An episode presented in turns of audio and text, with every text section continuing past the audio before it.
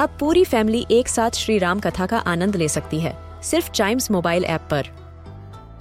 जानिए श्री राम के बचपन से लेकर दशानन वध तक का सफ़र। सरल रामायण घर के सभी सदस्यों के लिए। आज ही डाउनलोड करें चाइम्स मोबाइल ऐप एप्पल या गूगल प्ले स्टोर से।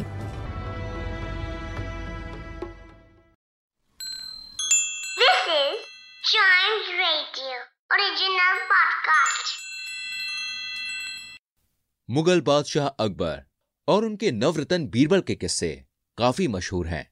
आइए सुनते हैं उनका एक नया किस्सा। घी का व्यापारी। अकबर के राज्य में व्यापारियों का बहुत बड़ा कारोबार था।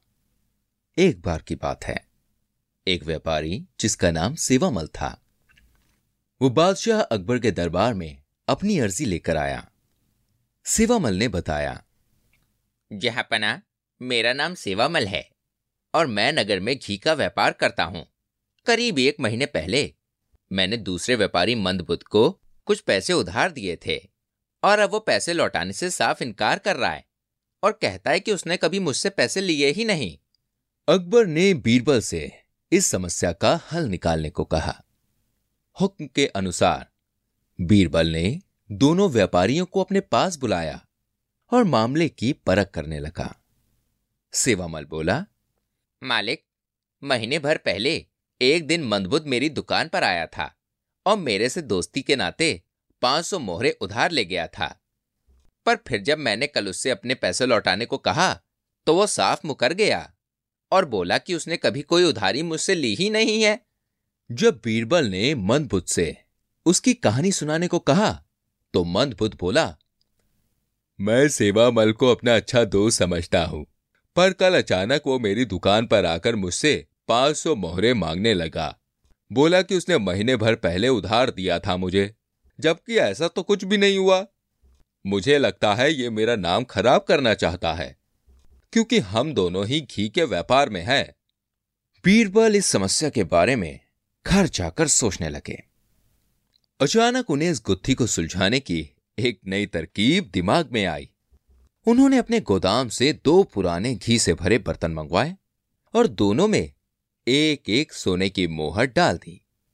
उसके बाद उन्होंने दोनों व्यापारियों को अपने पास बुलाया और कहा, देखो, जब तक हम सारे मामले का पता लगाते हैं, तुम हमारा एक काम करो, ये कुछ पुराना घी है, जो हमारे पास बहुत देर से पड़ा है।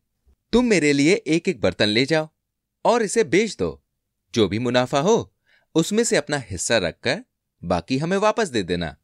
घर जाकर दोनों व्यापारियों ने घी को उबालने के लिए रख दिया। क्योंकि बीरबल के कहे अनुसार घी बहुत पुराना था।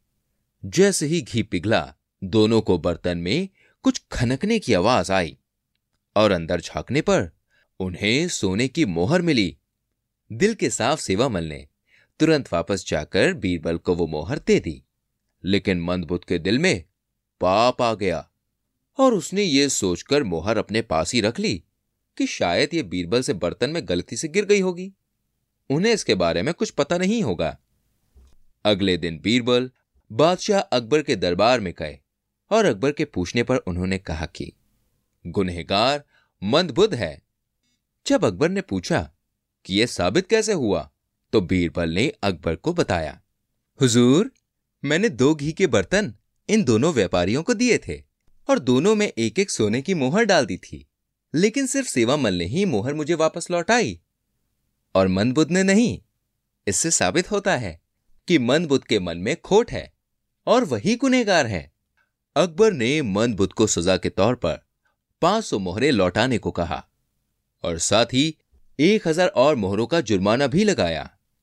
तो इस तरह से बीरबल ने एक बार फिर अपनी बुद्धिमानी से घी के व्यापारी को इंसाफ दिलाया।